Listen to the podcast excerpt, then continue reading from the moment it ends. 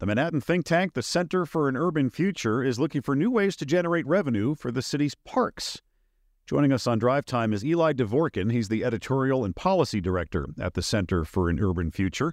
Eli, thanks for joining us. I guess the money in the city budget for parks isn't enough? Yeah, thanks so much for having me on, Michael. Look, that that's right. But the reality is the city's public parks have been chronically underfunded for decades. You know, these challenges didn't appear overnight. And so what we're saying here in this report is we need to go beyond this annual battle over the city budget and look at generated generating dedicated, recurring new revenues that can actually help pay for all these growing needs. All right, so we'll get to some of those ideas in a moment. But how bad are some of the parks? What kind of conditions are we talking about? You know, we've got deteriorated retaining walls and, and bulkheads. Um, we've got aging drainage systems that fail and cause flooding, which so many New Yorkers have seen, water fountains, you know, bathrooms that fall into disrepair. We've even got uh, invasive species that are outcompeting native plants. So there's a lot of challenges out there. They add up to hundreds of millions of dollars in maintenance and infrastructure needs. And, you know, that annual city funding just can't keep up. So at the Center for an Urban Future, you've come up with a long list of ideas. One of them is to put some surcharges on sporting tickets. That's right. Yeah, we proposed a really modest one dollar surcharge on tickets sold at stadiums that are actually located on parkland. You know, that includes Citi Field, Yankee Stadium, the U S D A Tennis Center. And we estimate that just that one idea alone could generate tens of millions of dollars every year that we could be reinvesting in our public parks. You also want to see more things like restaurants and other attractions open within the parks themselves, get some more people in there. Yeah, I think that's right. You know, we, we actually have seen that concessions revenue in the city's parks have been flat for over a decade. We think we can change that, and not by doing anything too uh, radical. We're talking about maybe ten new restaurants and destination-worthy concessions, things that New Yorkers would really benefit from, and frankly, things that other cities do so well, uh, you know, all over the country and around the world.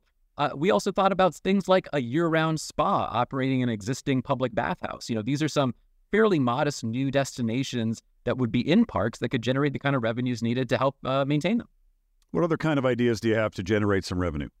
Well, I'll mention one I think may be particularly relevant to some of the listeners out there in places like, you know, Queens, where I live, uh, which is a fee on gas-powered leaf blowers and landscaping, uh, which could actually help pay for parks maintenance needs. Um, and I also mentioned something that I, I think about a lot when I see the impact of more powerful storms every year, and that's a program to monetize organic waste in parks. You know, thinking about the hundreds and in some years thousands of trees that fall into parks that could actually be harvested and milled into commercial lumber. You know, that would actually take something that's a big cost for the city right now and turn it into a new source of dollars. You mentioned uh, like the idea of having more restaurants. That's already going on in, in parks in some other cities. Are some of these other ideas also happening in other cities' parks? Yeah, that's true. I mean, something like a, a ticket surcharge is actually an idea that's already been tried in a couple of different places, um, and it's already leading to uh, to genuine to uh, to new revenues. Um, so, you know, this is not something that other cities have tried and failed at or hasn't been tried elsewhere. We actually have some great models from other places that we can be adapting and adopting here. And I think that shows policymakers in New York that some of these ideas are really practical, tangible, and, and can really work here, too. What kind of reaction have you gotten from the city with this list of ideas, or, or even from the public, for that matter? Yeah, well, I will say, I think generally the reaction has been really overwhelmingly positive. I think uh, no question, New Yorkers value their parks now more than ever, and the pandemic has only made that more clear. But also that New Yorkers have seen the consequences of underfunding. You know, uh, as as the budget cuts took place in twenty twenty-one, we saw trash pile up in parks, and New Yorkers really saw the impact of that. So there's a real appetite, I think, out there to sort of get outside of the annual battles around uh, public funding for parks, and to see, can we can we actually do something fresh and original here to generate revenues that can help to offset some of those costs? And policymakers are paying attention as well. You know, we've heard positive reactions from within the Parks Department and City Hall and in the City Council as well. And Eli, people may not be aware, we hear the annual budget battle, let's cut money from the parks, and then some of it gets restored like we've had in the last couple of weeks. Uh, but there is a lot of private money going into the city parks as well, right?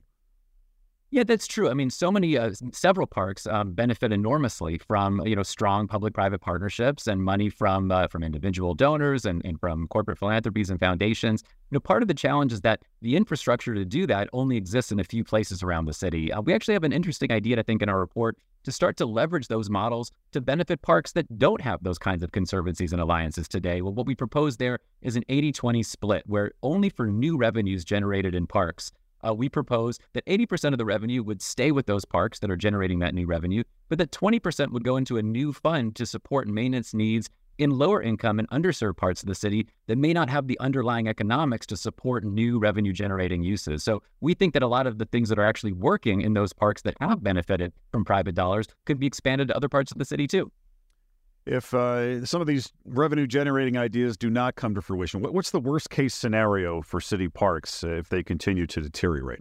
Yeah, well, unfortunately, you know, Michael, we've seen it already. I mean, like I said, we saw the impact of the budget cuts during the, the worst of the pandemic and how that immediately led to a reduction in the kind of staffing needed to maintain our parks. And New Yorkers saw it every day when they walked into a park and, you know, stepped on trash or a syringe or, you know, saw the impact of uh, water fountains or, or, or other amenities going out of service for months at a time. So we, we've lived through it. We've seen it. And frankly, we see how small problems can grow into much bigger needs down the line. You know, if we're not able to invest in maintenance today, that becomes a big capital expense tomorrow that will cost infinitely more, uh, significantly more than if we were able to, you know, address the problem through maintenance dollars and ultimately take parks offline in some cases for years at a time. So we know we, we've seen already as New Yorkers the impact of insufficient funding for parks. Uh, what we need to do now, I think, is have the the vision and the, and the will to implement some creative new ideas that can start to change that equation.